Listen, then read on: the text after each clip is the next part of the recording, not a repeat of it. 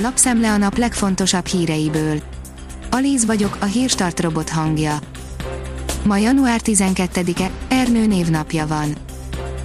A Demokrata szerint három japán autóipari vállalat fektet be Magyarországon.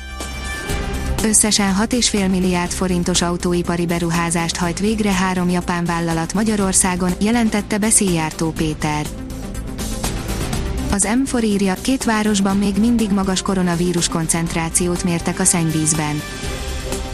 A Nemzeti Népegészségügyi Központ közzétette a legfrissebb méréseit a szennyvízben található koronavírus koncentrációjáról, javul vagy legalábbis nem romlik tovább a helyzet. Ha nem kérik a vakcinát, nyilatkozniuk kell a mentősöknek, írja a 24.hu. Retorzióról egyelőre nincs szó, Györfi Pál szerint a nyilatkozattétel más egészségügyi dolgozókra is vonatkozik. A Szabad Európa írja, az MTI a fényképeken is erősen szűri a valóságot.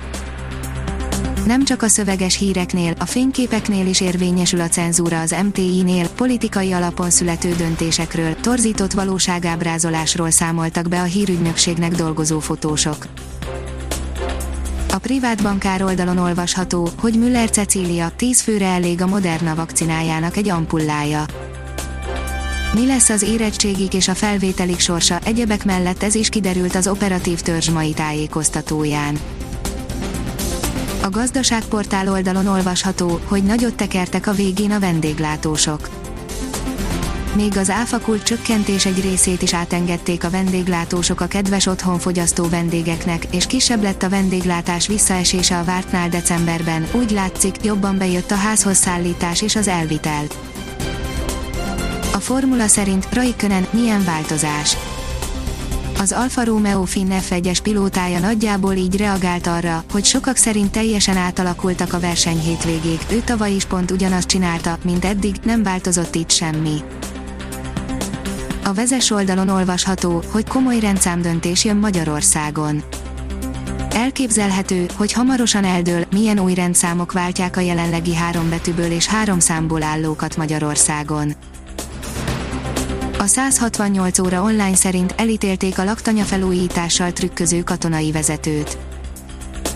Egy vezetőbeosztású katonát és három társát ítélte el a fővárosi törvényszék katonai tanácsa, mert az alezredes segítségével vállalkozók egy közbeszerzési eljárásban versenyt korlátozó megállapodást kötöttek közölte a központi nyomozó főügyészség vezetője az MTI-vel kedden. A magyar mezőgazdaság oldalon olvasható, hogy kilistáztak egy helyi tejtermelőt, újabb traktoros blokád lett a vége. Az észak-németországi Gronauban vasárnap este állták el traktorokkal egy regionális áruházlánc raktárát a gazdálkodók, és a helyi sajtó szerint ott virrasztottak, még január 11-én reggel is mintegy 50 traktorral akadályozták meg a ki- és bejárást, azok a lánc kilistázott egy helyi tejtermelőt. A 24.20 szerint kellemetlen meglepetés érte a kézi válogatottat. A zöldfoki köztársaság elleni első meccs fontos, cél a továbbjutás, Bodó később csatlakozik. A kiderül oldalon olvasható, hogy mutatjuk, mennyi havat hoz a hidegfront. Északnyugat felől markáns hidegfront éri el hazánkat, amelyből az ország nagy részén számíthatunk kisebb havazásra. A Hírstart friss lapszemléjét hallotta. Ha még több hírt szeretne hallani, kérjük, látogassa meg a podcast.hírstart.hu oldalunkat, vagy keressen minket a Spotify csatornánkon. Az elhangzott hírek teljes terjedelemben elérhetőek weboldalunkon is.